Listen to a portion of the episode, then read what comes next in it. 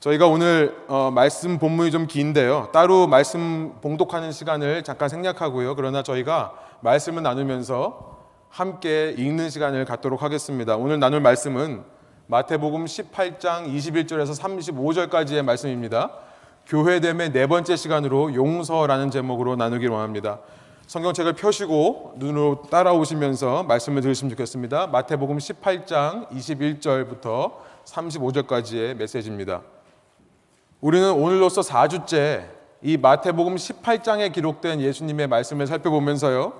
교회됨의 핵심 원리에 대해 핵심 요소에 대해 살펴보고 있습니다. 이제 창립 3주년이 되는 오늘을 마지막으로 이 말씀이 이제 시리즈가 끝나게 되는데요. 특별히 이 시즌에 우리가 3년을 기뻐하고 기념하는 이 시즌에 진정으로 교회가 되는 것은 무엇인가라는 제목을 가지고 우리가 고민하고 나누기 원하는 것입니다. 교회란 건물이 아니라고 했습니다. 조직이 아니라고 했습니다. 이렇게 모여 있는 congregation, 우리 회중이 바로 교회인 것입니다. 이 교회가 세워지면 예수님께서는 음부의 권세, 그 악의 영향력이 끊어질 거다. 교회가 음부의 권세를 이길 거다 말씀하셨고요. 이 교회가 세워지면 내가 그 교회에게 천국 열쇠를 주겠다. 곧 예수님의 이 땅에서의 남아있는 사명을 위해 그 사명을 이어갈 교회 공동체를 예수님께서 세우시겠다 말씀하셨다는 것을 우리가 살펴봤습니다. 그 교회를 이루기 위해 어떤 것들이 필요한가를 지난 4주간에 걸쳐서 제가 살펴봤는데요. 먼저는 겸손이 있어야겠다 말씀 나눴고요. 섬기는 모습이 있어야겠다. 절제가 있어야겠다라는 것을 나눴었습니다. 특별히 절제는요. 개인적인 레벨에서의 나의 죄성을 끊어내는 절제기도 하지만 공동체적인 레벨에서의 절제, 공동체 안에서 실족하는 자들을 우리가 어떻게 구체적으로 섬기며 사랑할 것인가에 대해서 예수님이 18장에 이 말씀을 해오셨다는 것을 나눴습니다. 그리고 지난 시간 우리가 함께 이렇게 교회를 이루기 위해서는 기도하는 것이 필요하다. 특별히 중보 기도가 필요하다는 것을 나누었습니다. 기도를 통해 우리는 세상을 주관하고 계시는 세상을 주권을 가지고 통치하고 계시는 하나님의 그 주권과 섭리를 발견하는 것이고요.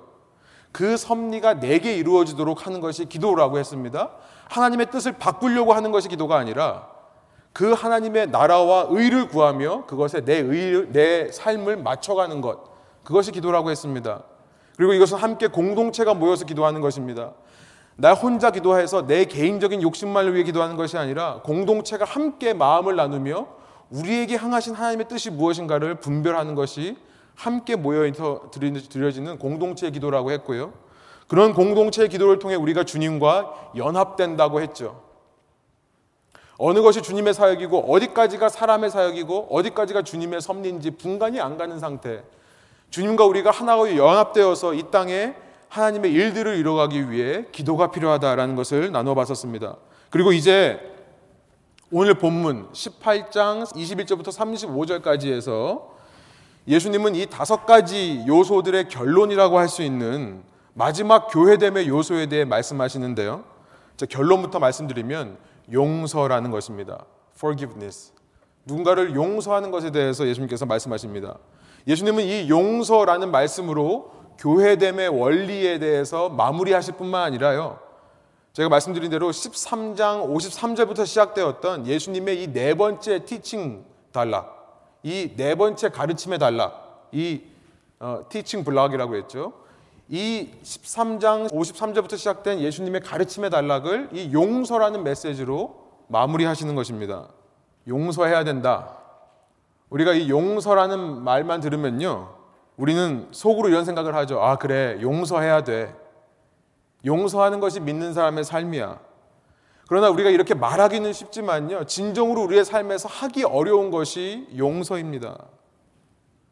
용서란 해야 된다. 용서해야만 된다.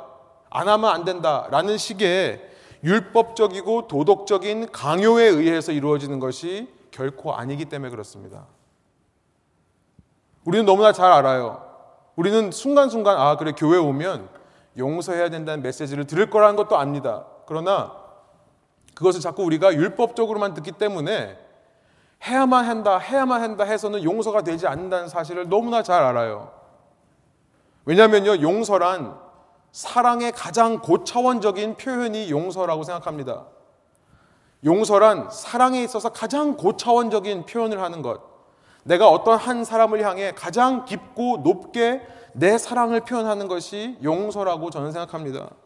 그러니까 용서를 통해 우리의 사랑이 드러나는 거예요. 여러분, 사랑은요, 해야 된다, 사랑해야 된다라는 생각으로 우리가 사랑할 수 있게 되는 것이 아니죠. 그렇죠?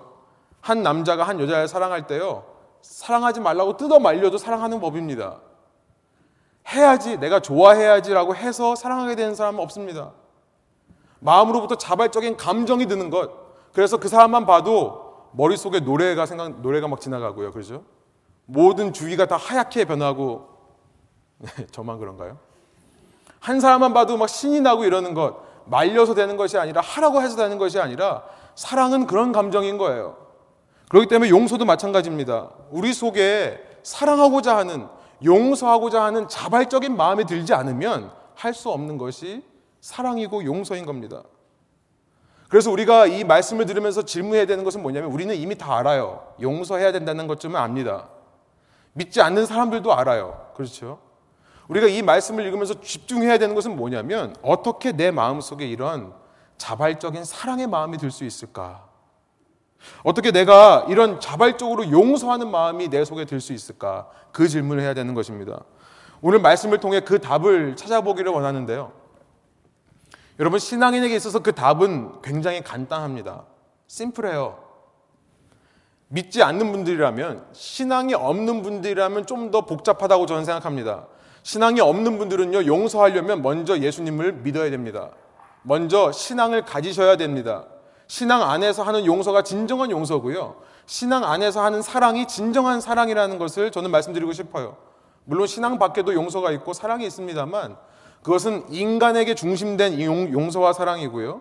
진정한 용서와 사랑은 하나님 안에서만 이루어지는 거기 때문에 믿지 않는 분들이 계시다면 먼저 믿으실 것을 저는 권고하고 싶습니다. 그러나 이미 내가 신앙인이라면 내가 이미 예수님을 구주로 고백하는 믿음이 있다면 내가 이미 예수님을 내 삶의 왕으로 내 삶을 주관하시는 통치자로 인정하는 믿음이 있다면요. 이 자발적인 용서와 사랑의 마음이 드는 것은 의외로 간단합니다. 그것은 뭐냐면요. 우리가 하나님의 마음을 품을 때 가능해지는 거예요. 우리가 예수님의 마음을 내 마음 속에 품을 때 가능해지는 것입니다. 그때 내 마음 속에 자발적으로 누군가를 사랑하고자 하는 마음, 용서하고자 하는 마음이 생기는 거예요. 그래서요, 우리 안에 만일 사랑하고자 하는 마음, 용서하고자 하는 마음, 머리로는 알지만 마음이 되지 않은 분들이 있으시다면 이 시간 말씀에 집중하시면서요, 하나님의 마음을 느끼도록 노력하십시오. 하나님의 마음을 느껴야 되는 것입니다. 베드로 사도는 이렇게 교회를 이루는 데 있어서 꼭 필요한 요소들을 말씀하시는 이 예수님의 18장의 메시지를 듣다가 자연스럽게 용서에 대한 생각이 났던 모양입니다. 내가 어떻게 해야 용서할 수 있을까? 어떤 방법이 가장 현실적이고 가장 성경적인 용서의 방법일까? 이런 고민에서 베드로는요, 오늘 이 본문 21절에 보니까 우리에게 너무나 감사한 질문을 해요. 이것을 왜 감사하다고 하냐면요. 사실 우리는 우리 체면 차리느라 이런 질문하지 않습니다. 그렇죠. 워낙 한국 문화는요. 체면 차리기, saving face라고 하는데요. 이 얼굴 체면 차리는 거 뭐라고 그러죠? 얼굴 살리는 것? saving face. 그죠? 체면 차리는 문화이기 때문에요. 왜 용서해야 되는가? 어떻게 하면 용서할 수 있는가? 이런 거 안 물어요. 그렇죠? 우리 다 아는 척하고 있잖아요. 특히 이민사회에 와서 생활하다 보니까요. 저는 원래 질문이 많은 학생이었습니다. 그런데 이민사회에 와 보니까 이 언어가 잘 안 돼요. 그러다 보니까 나도 모르게 뭐든지 다 순종하고 뭐든지 다 따라가는 그런 사람으로 되어 보이잖아요. 그래서 우리는 살면서 용서에 관해서 이렇게 하기가 쉬워요. 모르면서도 아는 척 하기 쉽고요. 알면서도 모른 척 하기 쉽습니다. 그냥 넘어가는 거예요. 모르면서도 아는 척 무슨 말인가? 그래 용서해야지. 그래 용서해야 돼. 용서는 해야 되는 거야. 이러고 넘어간다는 거예요. 알면서도 모른 척 한다. 무슨 말입니까? 아니 누가 실제로 용서하는 사람이 얼마나 있어? 아, 실제로 이렇게 하는 사람이 어디 있어? 그냥 다 못 본 척하고 넘어가는 거지. 우리는 어쩌면 이 체면 문화에 어쩌면 이 이민 사회에서의 우리 위치 때문에 이것이 자연스러워진지도 모르겠습니다. 그러나 여러분, 우리 속에요. 이 말씀을 대하면서 우리 속에 이런 사랑의 마음이 없다면 자발적으로 누군가를 용서하고자 하는 마음이 없다면요. 저는 이것을 베드로처럼 심각하게 묻고 따져봐야 된다고 생각합니다. 21절에서 발견하는 신앙의 모습은 이런 거예요. 내 안에 사랑이 없다면, 용서의 마음이 없다면 이걸 우리가 심각하게 묻고 어떻게든지 그 마음이 들도록 물고 늘어져야 된다는 거예요. 하나님을 물고 늘어져야 된다는 것입니다. 예수님께 여쭤봐야 되는 거예요. 왜 내 안에 사랑이 없습니까? 어떻게 해야 내가 사랑할 수 있습니까? 베드로의 이 솔직하고도 꿈이 없는 질문 덕분에요. 인류 역사상 수많은 사람들이 예수님으로부터 이제 용서와 관련된 아주 이 중요한 말씀을 듣게 되는 것입니다. 우리 21절 한 목소리로 한번 읽어볼까요? 그때 베드로가 나와 이르되 주여 형제가 내게 죄를 범하면 몇 번이나 용서하여 주리이까 일곱 번까지 하오리이까 당시 유대인들의 사회에서는요 한 사람이 죄를 지었을 때 세 번까지 용서하는 것은 하나님의 말씀을 묵상하는 하나님의 백성의 상식이었습니다. 그것이 일반적인 기준이었어요. 하나님의 말씀을 읽는 사람이라면 그 정도는 해야 된다라는 인식이 가득했던 사회였습니다. 유대인들의 랍비는요, 하나님의 말씀을 읽으면서 하나님께서 서너 번 참으시고 네 번째부터는 징벌하신다는 기록들을 찾아냈어요. 제가 자세한 거는 시간 없기 때문에 원고에 쓰겠습니다. 아모스서에 보면요. 하나님께서 서너 가지 죄에 대해서 침, 책망하시는 것이 나오는데요. 유대인들은 그렇게 인식을 한 거예요. 아, 세 번 정도까지는 참어. 그런데 네 번째부터는 하나님께서도 안 참으시기 때문에 우리도 참을 필요가 없다. 실제로 랍비들은 네 번부터는 용서하지 마라라고 가르쳤다고 합니다. 스포일 된다고요. 베드로는 지금 예수님께서 교회라고 하는 새로운 하나님의 왕국을 이 땅에 실현한다는 사실을 알아요. 이제 예수님을 중심으로 새로운 하나님의 왕국 공동체가 이 땅에 생긴다는 사실을 압니다. 그런데 그 공동체를 만드시는데 예수님은 나와 맞는 사람, 나와 의견이 잘 통하는 사람만을 가지고 만든다는 것을 말씀하시는 것이 아니라 뭐라고 말씀하셨습니까? 서로 맞지 않더라도 서로 다르더라도 겸손해야 되고 섬기는 모습으로 해야 되고 절제해야 된다. 그 말씀을 하셨어요. 나와 아무리 맞지 않는 사람이라 할지라도 아무리 보잘 것 없는 사람에게라도 실족하지 않도록 주의하면서 주의하면서 이루어가는 것이 교회 공동체다라는 말씀을 하셨어요. 그러니까 그러면 베드로의 마음 속에 걱정이 생기는 겁니다. 여기 뭐라고 되어 있습니까? 형제가 내게 범하면 형제가 내게 죄를 범하면 어떻게 해야 됩니까? 이렇게 물어보는 거예요. 그렇게 공동체를 세워가면서 그 중에 한 사람이 나로 하여금 실족해 하는 일을 하게 한다면 내가 어떻게 반응해야 됩니까? 아, 당시 상식은 세 번까지 참으라고 했으니까 그래 예수님으로부터 생겨난 이 새로운 공동체는 뭔가 좀 새로워야 되니까 한 두 배 정도 한 여섯 번에다가 플러스 원 해가지고 일곱은 완전 숫자니까 한 주님 일곱 번까지 참으면 될까요? 베드로는 그런 마음에서 지금 21절의 말씀을 주님께 묻는 거예요. 베드로는 너무나 감사하게도 우리를 대신해서 솔직하고도 꾸밈 없이 이 질문을 하는 거지만요. 우리는 이 질문 속에서 아직도 베드로는 용서라는 것을 율법적으로 도덕적인 강요로 이해하고 있다는 사실을 발견하게 되는 것입니다. 예수님을 믿으니까 그래 세상 사람들보다는 더 사랑이 있고 용서하는 모습으로 살아야 돼. 라고는 생각하지만요. 그러나 형식적이에요. 아직도 율법에서 벗어나지 못하는 것입니다. 그냥 도덕적인 용서일 뿐인 거예요. 예수님은 이런 베드로에 대해 22절에 아주 중요한 말씀을 하십니다. 우리 한 목소리 한번 읽어볼까요? 예수께서 이르시되 내게 이르노니 일곱 번뿐 아니라 일곱 번을 일흔 번까지라도 할지니라. 예수님은요 일곱 번이 아니라 일곱에 칠십 배까지도 참아야 된다. 라고 말씀하세요. 번역에 따라서 이것은 어떤 번역은 70 곱하기 7 해가지고 490번을 말하는 것처럼 한국 성경이 그렇죠. 그러나 어떤 번역에서는 영어 번역에서는 77회라고 이해하기도 합니다. 이것에 대해서 제가 원고에 쓸 테니까요. 제가 코스타 기간 동안에 밀린 것들을 다 작업해 가지고 올릴 테니까 꼭 들어보시기 보시기 바랍니다. 그런데 이것을요 문자적으로 지금 몇 번이냐 이걸 따지는 것은 예수님의 의도와 벗어나는 겁니다. 예수님은 지금 문자적으로 77번 혹은 490번 참고 78번째부터 491번째부터는 화내고 용서하지 않아도 된다. 이 말씀을 하시는 것이 아니죠. 왜냐하면요. 숫자를 말씀하면요. 숫자를 생각하는 사람은 결코 용서할 수 없기 때문에 그렇습니다. 숫자를 세는 마음은 결코 용서의 마음이 아닌 거예요. 제가 정말 썰렁한 한 예화를 한번 드릴게요. 제가 웬만하면 예화를 잘 안 하는데 오늘 말씀이 좀 무거울 수 있으니까요. 어, 제가 한 10년 전에 들었던 어떤 목사님으로 들었던 예화입니다. 그래서 여러분 중에 아시는 분은 꽤 있으실 거예요. 제가 사실은 이렇게 재밌는 예화를 들어도요 다 까먹어요. 제가 설교 때 써야지 하고 적어놨는데도요 어디다 적어놨는지도 까먹어요. 그래서 제가 참 재밌는 걸 많이 못하는데요. 이 목사님 설교에서 제가 이 말씀을 들었는데 이 예화는요 잊어버리지가 않더라고요. 그래서 여러분께도 좀 당부의 말씀 드립니다. 그냥 예화를 기억하지 마시고 왜 이 예화를 제가 말씀드렸는지 그걸 기억하시기 바랍니다. 이 예는 어떤 거냐면 제가 자세한 건 기억 안 나는데요. 한 여자가 이제 한 남자와 결혼을 했다는 거예요. 신혼부부입니다.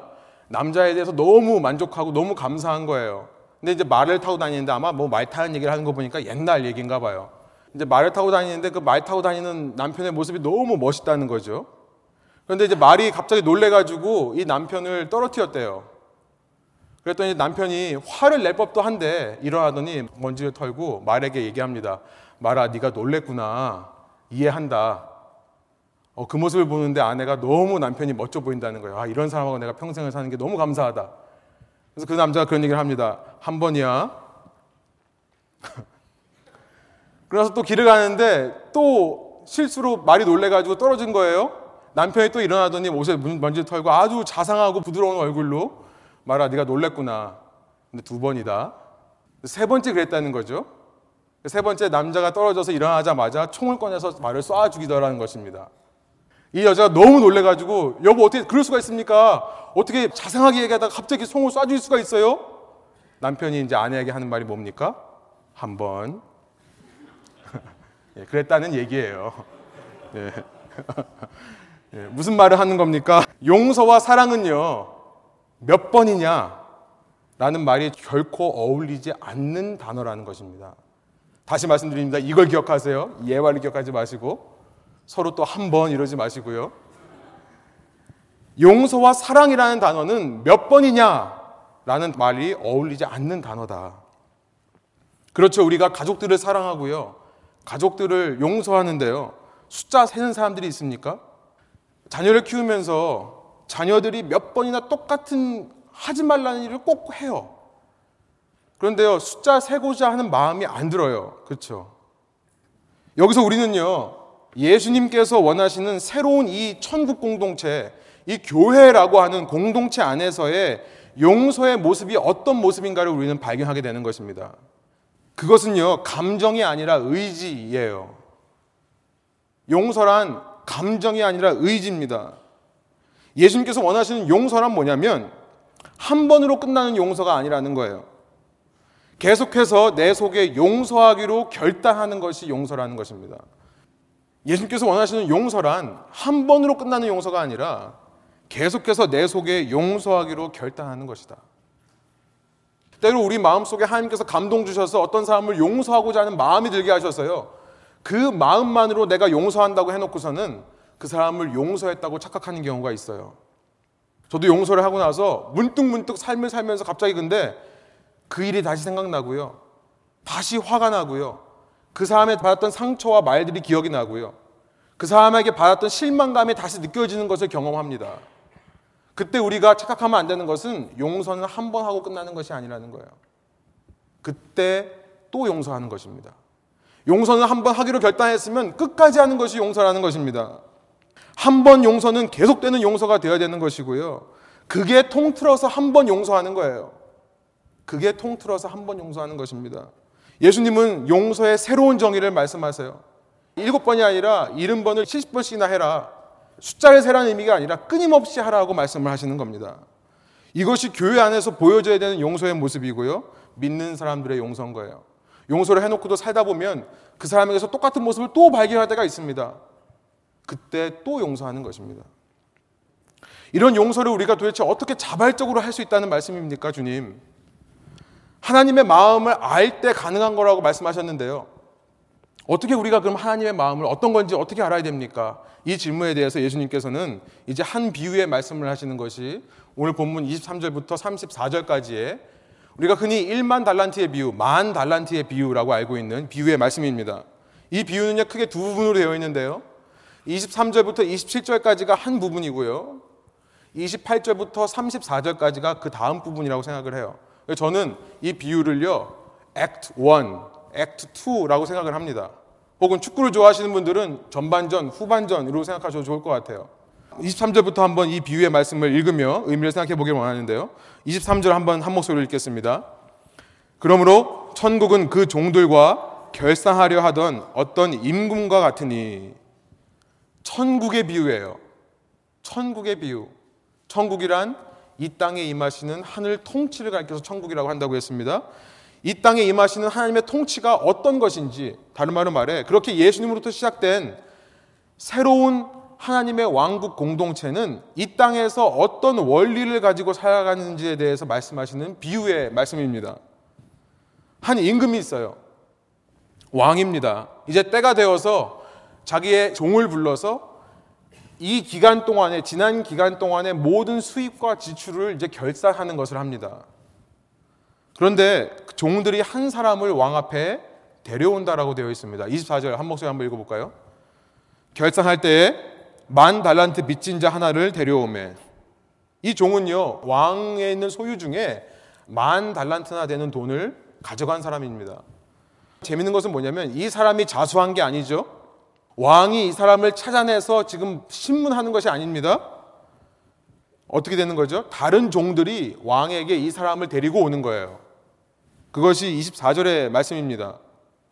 이것이 교회 공동체의 모습이었습니다. 지금까지 우리가 18장을 통해 살펴봤던 교회 공동체의 모습이에요. 여기서 왕은 누굽니까? 35절에 가보면 이 왕이 하늘에 계신 너희 아버지다. 곧 하나님이다 라고 말씀하십니다. 우리가 공동체를 이루면서 공동체 안에서 실족하게 하는 모습이 있다면 개인적으로 그 사람을 찾아가서 건면하고요. 몇 명이 가서 건면하고요. 그것도 안 되면 교회가 건면하고요. 그것도 안 되면 어떻게 하라고요? 두세 사람이 모여서 그를 위해 중보기도 하라고요. 지금 그 얘기를 하는 겁니다. 공동체가 함께 그 사람을 위해 하늘 문을 열고요. 천국 열쇠로 하늘 문을 열고 하늘에 계신 아버지께로 그 형제를 올려드리는 거예요. 지금 그 말씀을 하는 거예요. 이 사람의 잘못은 무엇이었습니까? 왕으로부터 1만 달란트라고 하는 액수의 돈을 훔친 겁니다. 아니, 사실은요, 이 사람은 훔쳤다기보다는 왕에게 그만큼의 손해를 입힌 사람이라고 이해해야 될 것입니다. 왜냐하면 이 만 달란트라는 액수는요, 한 사람이 빼돌릴 수 있는 양의 금액이 아닙니다. 당시 그리스어에서 숫자를 세는 단위의 가장 큰 단위가 만이었습니다. 무리오이라고 하는 만이라는 단위가 가장 큰 단위였어요. 또 돈을 세는 단위 중에 가장 큰 단위가 달란트, 탈란톤이라고 하는 그 단위였습니다. 그러니까 1만 달란트라고 한다면 갚을 수 없는 큰 돈이라는 의미예요. 영어로 말하면 zillion이라고 표현할 수 있겠습니다. 어떤 한 액수가 아니라 갚을 수 없는 만큼의 큰 돈. 그러나 이것을 굳이 우리가 오늘날의 돈으로 환산하고자 한다면요. 한 사람의 하루 일당이 100불이라고 할 때 이 돈은 얼마가 되냐면 6 빌리언 달러가 돼요. 그러니까 한국말로 말하면 6조 원입니다. 한국 한 해 예산이 뭐 80조 원인가 그렇잖아요. 그러니까 한 10분의 1 좀 안 되는 그런 액수죠. 한 사람이 훔칠 수 없는 돈이고요. 그렇기 때문에 갚을 수 없는 돈입니다. 한 사람이 훔칠 수도 없고 갚을 수도 없는 돈이에요. 25절 그래서 이 갚을 수가 없다고 말씀하시죠. 한 목소리 한번 읽어볼게요. 갚을 것이 없는지라 주인이 명하여 그 몸과 아내와 자식들과 모든 소유를 다 팔아 갚게 하라 하니 왕은 그에게 너의 몸을 팔아서 넌 노예가 되라 라고 말씀하시는 거예요. 당시 사회에서 아내와 아이들은요, 아버지의 소유였습니다. 그러니까 남자가 팔리면 여자와 아이들도 함께 팔리는 거예요. 너는 이렇게 네 자신을 팔고 내 가족도 다 팔아서 나에게 갚아라. 여러분, 이 왕은 잔인한 왕입니까? 그렇게 아이들까지 팔아가지고 자기의 돈을 챙겨야 되는 사람이에요? 아니요. 지금 그런 의도로 말씀하시는 게 아니에요. 왕도 종도 압니다. 이, 이 금액은 한 가정을 팔아서 얻을 수 있는 금액이 아니라는 사실을 알아요. 한 사람이 평생을 노력해도 갚을 수 없다는 것을 알아요. 그러면 왜 이렇게 말씀하십니까? 26절에 반응을 이끌어내기 위해 그렇다라고 저는 생각합니다. 우리 한번 26절 한번 읽어볼까요? 그 종이 엎드려 절하며 이르되 내게 참으소서 다 갚으리이다 하거늘 왕이 원한 반응이 바로 26절의 반응이었던 것 같습니다. 종이 엎드려 절하였다라고 되어 있는데요. 이것은 단순히 엎드려 절했다고 하는 동사가 아닙니다. 독특한 동사고요. 마태복음에서 이것은 2장 11절에 보면 이 땅에 태어나신 그 아기 예수께 동방의 박사들이 와서 엎드려 경배했다 했을 때 쓰였던 단어입니다. 이것은 예배하다는 의미예요. 마태복음 4장에 가보면 사탄이 예수님을 유혹할 때 마지막 유혹이 뭐였습니까? 너가 내게 엎드려 경배하면 내가 이 천하에 있는 모든 것을 너에게 그냥 줄게. 너 힘들게 그렇게 십자가 지지 않아도 돼. 내가 그냥 다 줄게. 내 소유에서 너 다 가져가. 그랬을 때 엎드려 경배하면이란 말이 이 단어예요. 그러니까 이것은 단순히 엎드려 저했다는 의미가 아니라요. 그제야 이 종이 왕 앞에서 정신을 차렸다는 의미예요. 그제야 정신을 차리고 내가 무슨 짓을 했는지를 깨닫고요. 그 왕 앞에서 엎드려 경배했다는 얘기입니다. 왕께 예배했다는 의미예요. 쉬는 말로 말해 나를 구해달라고 외쳤다는 의미가 되는 것입니다. 나를 살려주십시오. 지금 뭐라고 말합니까? 내게 참으소서. 내게 참으소서. 나를 구해 주십시오. 불쌍히 여겨 주십시오. 그 얘기를 하는 겁니다. 그러고 나서 말도 안 되는 얘기를 합니다. 내가 다 갚을 것입니다. 갚을 수 없는 금액입니다. 그러나 내가 망하게 된 그 사실 앞에서 그만큼 간절하게 구하는 거예요. 왕은요, 이 사람의 그렇게 간절하게 외치는 고백을 보면서 27절에 정말 우리가 상상할 수 없는 일을 하십니다. 우리 한번 한 목소리로 27절 한번 읽겠습니다. 그 종의 주인이 불쌍히 여겨 놓아보내며 그 빚을 탕감하여 주었더니 결국요, 왕이 이 종에게 얻어내고자 했던 그 고백의 근본의 목적이 이거였습니다. 왕이 왜 처음부터 아이들을 갖다 팔아라, 자식까지 팔아라, 그 말을 했는지 우리는 알게 되는 것입니다. 왕은요, 그의 재산을 빼앗아서 그를 팔아서 남는 수익으로 자기의 손해를 어떻게든지 좀 감당해 보려고 하는 마음은 애초부터 없었던 것입니다. 그가 아내와 자식까지 노예로 팔아서 노예로 전락하는 삶을 평생 사는 것을 원했던 것이 아니었어요. 그는요, 그가 자기에게 엎드려 경배하는 것만을 기뻐하지도 않았습니다. 26절에서 그치는 것이 아니에요. 바로 27절이에요. 왕의 원래부터의 목적은 무엇이었습니까? 다시금 그에게 생명을 주는 것입니다. 다시금 그에게 기회를 주는 거예요. 그러기 위해 자신의 모든 것을 왕에게 내려놓는 순간까지 가시는 거죠. 왕에게 드렸을 때 왕이 그걸 가져가는 게 아니라요. 다시 돌려주는 겁니다. 이제 이 모든 것은 네 것이 아니라 내 것이라는 사실을 기억해라. 이제는 너가 내 것인 줄 알고 나를 대신에 맡아 관리하며 다스려라. 다시금 그에게 생명을 주고 다시금 회복시키시는 것. 그것이 왕의 목적이라는 것입니다. 불쌍히 여겼다고 되어 있어요. 이 네 번째 가르침의 단락, 13장 53절부터 18장 마지막까지 여러분 불쌍히 여겼다는 말을 우리는 계속해서 봐왔습니다. 그렇죠? 오병이어의 사건과 칠병이어의 사건을 통해 예수님께서 계속 무리를 보시면서 불쌍히 여겼다, 불쌍히 여겼다. 그 왕이 불쌍히 여기십니다. 이 불쌍히 여겼다. 속이 뒤집어지는 아픔이라고 말씀드렸습니다. 우리의 그 감당할 수 없는, 되갚을 수 없는 그 빚의 문제 앞에서 간절히 엎드려서 살려달라고 말하는 모습을 보면서 우리 하나님은요, 속이 뒤집어지는 아픔을 경험하신다는 거예요. 그래서 그 속이 뒤집어지는 아픔을 경험하고요. 그의 모든 빚을 다 없는 것으로 해주신다는 것입니다. 인간의 눈으로 보면 말이 안 되는 겁니다. 인간의 기준으로 보면 이것은 불공평한 거고요. 정의고 공의가 아닙니다. 이런 왕이 어떻게 진짜 공평한 왕이라고 할 수 있습니까? 인간의 입장에서는 놀람과 충격과 반전의 메시지지만 그 속에 자신의 백성을 그토록 회복하기 원하시는 왕의 모습이 끊임없이 끝까지 그를 용서하시는 하나님의 사랑의 모습이 담겨 있는 것입니다. 첫 번째 비유. 이 속에 드러난 하나님의 마음은 무엇인가? 하나님의 마음이 끝까지 용서하기 원한다는 마음이라는 거예요. 하나님 아버지의 마음은 이것입니다. 이 끊임없는 자비와 긍휼의 마음, 끊임없이 용서하고 또 용서하는 것이 우리 아버지의 마음이라는 것입니다. 그런 아버지의 마음을 알 때 우리도 주님처럼 끝까지 용서할 수 있게 된다는 것이죠. 우리는요, 너무나 철저하게 남에게 비열하고요, 속 좁고요, 어떻게든지 그들의 문제를 찾아내서 따지고 판단하고 비판하기를 좋아하는 존재들입니다. 그러나 우리 하나님은 우리를 그렇게 대하시는 분이 아니라는 거예요. 주님을 만나기 전에 제 모습은요, 지금 제가 돌아보니까 진정으로 주님과 깊은 교제를 갖기 전에 제 모습은 신앙인이었습니다만 정말 열등감으로 똘똘 뭉쳐있던 사람이었던 것 같습니다. 제가 보시면 알겠습니다만 어린 시절 이 외모에 대한 열등감이 굉장히 강했거든요. 많이 안 웃으셔서 감사하네요. 예. 제가 늘 비교 당해서요. 제가 한때는 대인 기피증까지 있었습니다. 제가 사람에게 보이고 싶은 각도가 있었고요.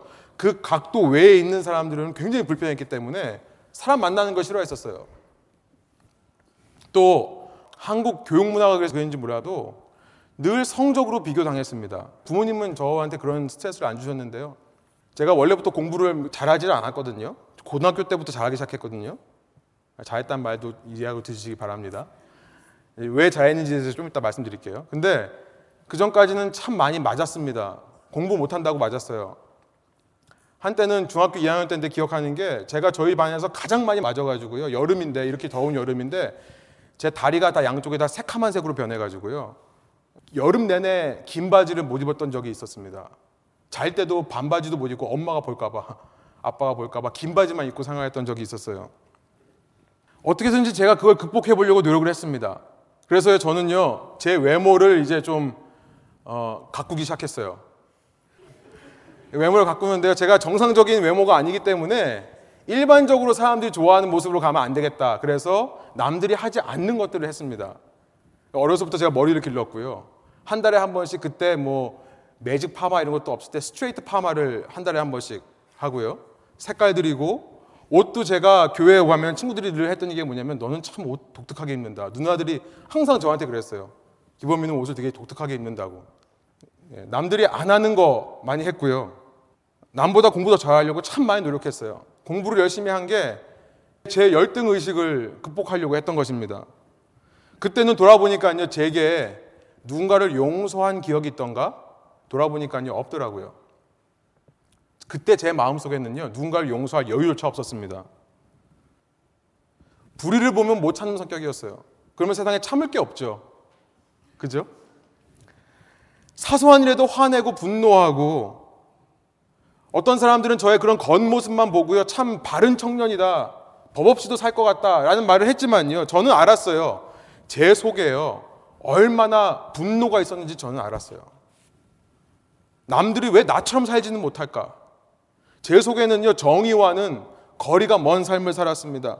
저는요, 순종과는 거리가 먼 삶을 살았어요. 저는 순종을 못했습니다. 권위에 대한 순종을 못했어요. 제 열등감 때문에요. 제 자아를 보니까 자아가 악을 쓰면서 제 안에서 객기를 부리던 삶을 살았던 것입니다. 그런데요, 그런 저를 주님께서 많이 참으셨더라고요. 그대로, 제 모습 그대로를 받아주시면서 저를 참으셨더라고요. 제가 조금 조금씩 그런 주님의 참고 인내하는 마음을 알게 되었습니다. 그렇게 연약하고 부족한 저인데도요, 꾸짖지 않으시고요, 오히려 그 연약함과 부족함을 하나님의 영광을 위해 사용하시는 하나님의 모습. 저의 이 모난 성품은 저는 정말 제 성품 문제 있는 줄 알았는데요. 하나님께서 그 성품의 장점을 부각시켜 주시니까 하나님의 영광을 위해 사용될 수 있더라고요. 저 같은 인간이요. 제가 이 자리에 서 있는 것도 그런 하나님의 은혜 때문이라고 생각을 합니다. 나의 악함을 통해 하나님의 영광을 드러내시고 나의 부족함을 통해 당신의 선을 이루시는 하나님의 모습, 그 마음을 조금 조금씩 느끼기 시작한 거예요. 얼마나 하나님께서 나를 참으셨는가? 얼마나 나를 위해 기다리셨는가? 그러다 보니까요, 더 이상 외모의 열등감을 느끼지 않더라고요. 제가 유일하게 어릴 때 사진을 갖고 있는 것이 있는데요. 제가 그 사진 볼 때마다 지금 참 마음이 아파요. 그 사진 눈에 이렇게 구멍이 뚫려 있습니다. 그래서 어머니가 제가 너무 예쁘다고 저희 방에 걸어주신 건데요. 제가 어느 날 얼굴을 보면서 너무 화가 나가지고 나 이렇게 생겼나? 손가락으로 구멍을 뚫었는데요. 그때 어머니가 참 많이 우셨어요. 근데 그 사진을 어머니가 지금도 하와이 집에 갖고 계세요. 유일한 어릴 때 사진인데요. 그걸 눈을 뚫어놨어요. 그런데 더 이상 제가 거울을 봐도요, 화가 나지 않습니다. 여러분도 어떠실지 모르겠지만, 예. 제가 이렇게 아침에 일어나가지고 머리도 정리 안 하고 그냥 아무것도 안 바르고 제가 머리 만지는 데만 한 시간 걸리던 사람이었어요. 정말입니다. 머리 이기 만지는 데만 한 시간이 걸렸고요. 한때는 모자 잘 어울린다고 그래가지고요. 1년 내내 모자만 쓰고 다니는 제 모자 벗은 모습을 본 사람이 아무도 없어도 있었습니다. 그런데 더 이상 제 못난 것을 가리기 위해 치장할 필요가 없다는 것을 알게 됐어요. 외모뿐만 아니라요. 더 이상 학업으로 나를 치장할 필요가 없다는 것을 알게 되었습니다. 하나님의 마음을 체험하고 나서요. 더 이상 내가 가진 걸로 나를 치장할 필요가 없구나. 라는 사실을 알게 되었습니다. 내 모습 그대로 받으시는 하나님 때문에 내 모습 그대로가 사랑스러워지는 거고요. 내 모습 그대로가 자신이 있어지는 겁니다. 나를 위해 십자가에서 생명을 버리신 예수님. 여러분 27절에는요. 어떻게 그 왕이 이 모든 빚을 다 탕감해 줬는가에 대해서 구체적으로 말씀하고 있지 않습니다. 그러나 우리는 알죠. 예수님께서 십자가에서 자신의 생명을 버리심으로 하나님과의 동등됨을 당연한 것을 취하지 않으시고 종보다 낮아지셔서 우리를 위해 죽으심으로 그 십자가와 부활의 은혜로 말미암아 내 자존감이 낮은 자존감의 문제가 해결된 것이고요. 그때부터 놀랍게도요. 제 마음 속에 누군가를 바라보면서 이해하는 마음, 누군가를 바라보면서 용납하는 마음, 누군가에 대해 용서하는 마음이 생기기 시작한 것입니다. 여러분, 우리가 십자가의 은혜를 당연한 것으로 여길 때는 그 십자가가 우리에게 은혜가 되지 않습니다. 분명하게 말씀드립니다만 내가 갚을 수 없는 것입니다. 내가 아무리 노력한다고 해도, 내가 아무리 가리려고 해도 가릴 수 없는 것이고요. 내가 아무리 노력한다고 해도 갚을 수 없는 문제입니다. 이 사실을 빨리 깨달아야 돼요. 그래서 빨리 항복해야 됩니다. 나는 할 수 없다라고 하나님께 외쳐야 되는 것입니다. 그러면 그때서야 하나님이 나를 구원하시기 위해 나 같은 존재를 위해 어떤 희생을 하셨고 어떤 마음으로 참고 견디어 오셨는가가 깨달아지는 거예요. 그때야 비로소 예수님의 십자가와 부활이 나에게 은혜로 다가오는 것이고요. 그때야 비로소 그 주님을 닮아 내 속에 끝까지 주님처럼 나도 한번 인내해 보겠다. 용서해 보겠다라고 하는 자발적인 마음이 들게 되는 것입니다. 여기까지가 비유의 절반입니다. 말씀드렸듯이 연극이라면 액트 1이 끝나는 것이고요. 축구라면 전반전이 끝난 것입니다. 천국의 삶을 이루는 데 있어서 나를 향한 예수님의 십자가의 부활의 은혜, 그것을 깨닫는 것, 체험하는 것, 깊이 알게 되는 것, 이것은 천국을 이루기 위해 너무나 중요하지만요. 이게 천국의 삶의 전부가 아니라는 것입니다. 이것은요, 천국의 삶의 절반에 해당합니다. 우리는 계속해서 말씀을 봐야 됩니다. 십자가의 부활과 은혜는요, 그것은 우리의 삶의 목표가 아니라 우리 삶의 새로운 시작점인 것입니다. 이제부터 천국의 삶이 시작되는 거예요. 사랑하는 여러분, 시작만 하고 그쳐버리는 전반전만 뛰고 라커룸에만 머물러 있는 연극을 1막만 보고 2막을 보지 않는 이런 어리석음이 없는 저와 여러분 되기를 소원합니다. 예수님은 누가복음에서 공사를 하다가 중간에 멈춰버리는 것은 보기 흉할 뿐 아니라 그만큼 어리석은 것이 없다라고 말씀하셨습니다. 이렇게 놀라운 은혜를 체험한 사람이라면 그 사람 앞에요. 하나님께서 이제 그 천국의 현실을 살아갈 수 있도록 천국의 현실을 만나게 해주십니다. 28절부터 그것이 시작되는 거죠. 우리 한번 한 목소리 읽어볼까요? 그 종이 나가서 자기에게 백 데나리온 빚진 동료 한 사람을 만나 붙들어 목을 잡고 이르되 빚을 갚으라 하매 바로 베드로가 염려한 부분이었어요. 예수님께서 분명 18장 7절에서 실족해 하는 일이 없을 수는 없다라고 말씀하셨습니다. 그렇게 주님의 은혜를 체험하고 이 땅에서부터 하나님의 공동체, 교회를 이루어 가다 보면요. 내게 빚진 자를 만나게 되어 있다는 것입니다. 무엇입니까? 기회예요. 기회입니다.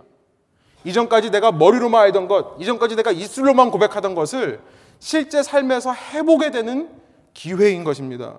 천국의 삶을 실제로 내 삶에 이루어 볼 수 있는 기회인 거예요. 연단의 기회인 것입니다.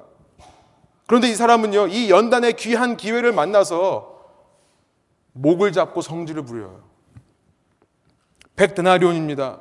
하루 일당이 1데나리온이니까 100데나리온이라고 한다면 한 3개월, 4개월치. 그러니까 한 사람이 3개월, 4개월 동안 아무 돈도 쓰지 않고 돈만 벌었을 때 얻을 수 있는 양의 금액이에요. 하루 일당이 100불이라고 한다면 한만불 정도 되는 겁니다. 물론 큰 돈이에요. 작은 돈이 아닙니다. 그러나 갚을 수 없는 돈은 아닙니다. 노력하면 조금 조금씩 갚아나갈 수 있는 돈이에요. 그러나 29절 이 사람의 목을 잡고 빛을 갚으라 하니까요. 이 사람이요. 이런 고백을 하는 거죠. 우리 한번 한 목소리를 읽어볼게요. 그 동료가 엎드려 간과하여 이르되 나에게 참아 주소서 갚으리이다. Have patience with me. 어디서 많이 본 말이죠. 앞서 26절에서요. 자기가 왕에게 했던 말 그대로 하는 겁니다. Have patience with me. 나를 참아 주십시오. 나를 불쌍히 여겨 주십시오. 나를 도와주십시오. 그러면 내가 갚겠습니다. 나는요, 저는 여기서 나라고 표현하고 싶습니다. 나는요, 왕에게 이 얘기를 할 때는요, 사실 조금의 허풍도 섞었습니다. 조금의 거짓도 집어넣었습니다. 내가 다 갚겠습니다. 다라는 말을 집어넣었어요. 알아요. 갚을 수 없다는 사실을. 그러나 그만큼 절박하게 말하려고요. 약간 허풍을 집어넣었는데요. 이 사람은 내게 뭐라고 말합니까? 나를 참아주시면 제가 갚겠습니다. 진실되게 말하는 것입니다. 그런데도 나는요, 30절 이렇게 합니다. 한 목소리 읽어볼까요? 허락하지 아니하고 이에 가서 그가 빚을 갚도록 옥에 가두거늘. 아니 어떻게 옥에 가두면 빚을 갚을 수 있습니까? 우리가 남의 잘못 앞에서 어떤 태도를 취해야 되는가를 지금 본문이 말씀하시는 겁니다. 그들의 잘못 속에서요. 나의 잘못된 모습을 발견하라는 거예요. 이것이 우리가 그 사람을 진정으로 용서할 수 있는 근원이 되는 것입니다. 시작점이 되는 것입니다. 나에게 준 피해, 나에게 준 손해만을 생각하지 말고요.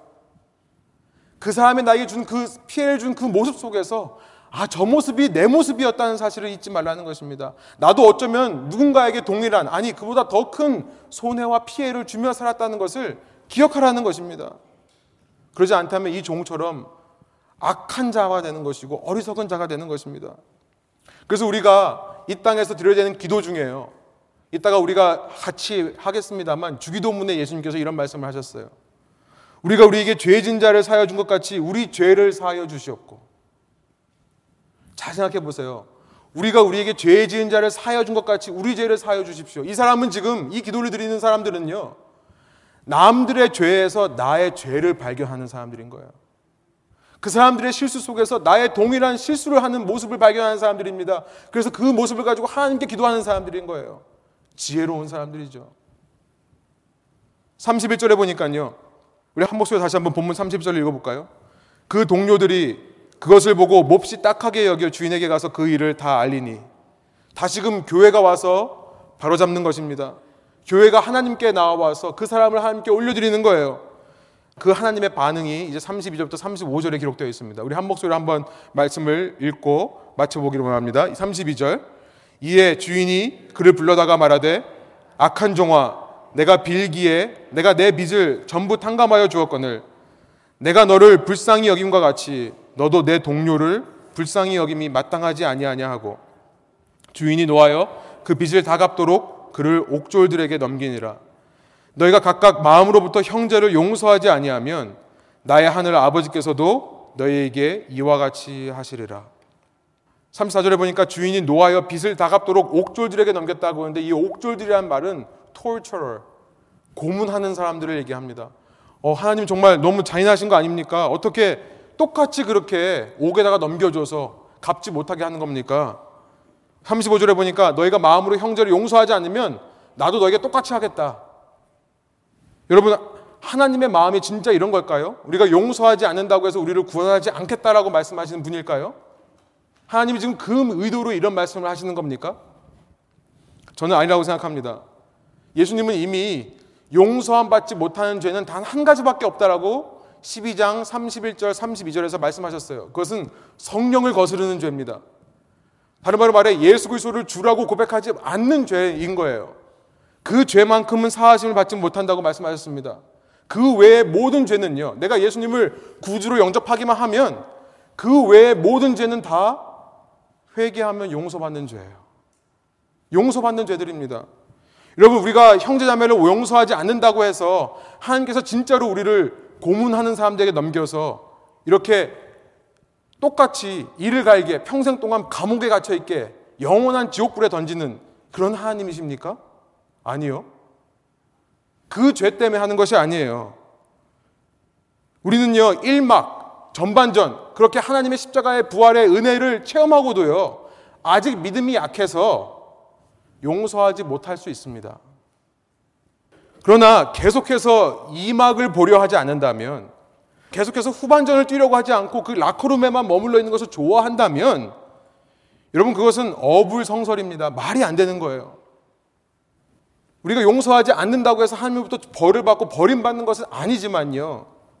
계속해서 후반전을 뛰지 않고 그 천국의 삶을 살아가지 않고 사랑을 하기를 거부하는 사람이라면 용서하기를 거부하는 사람이라면 결국은 하나님으로부터 멀어질 수밖에 없는 것이다.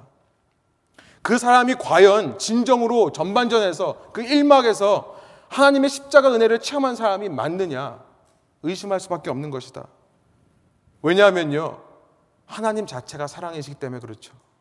요한일서 4장 8절에 보니까 하나님 자체가 사랑이시기 때문에 그 하나님을 안다 하면서 형제를 사랑하지 않는 자는 거짓말하는 자라고 말씀하는 겁니다.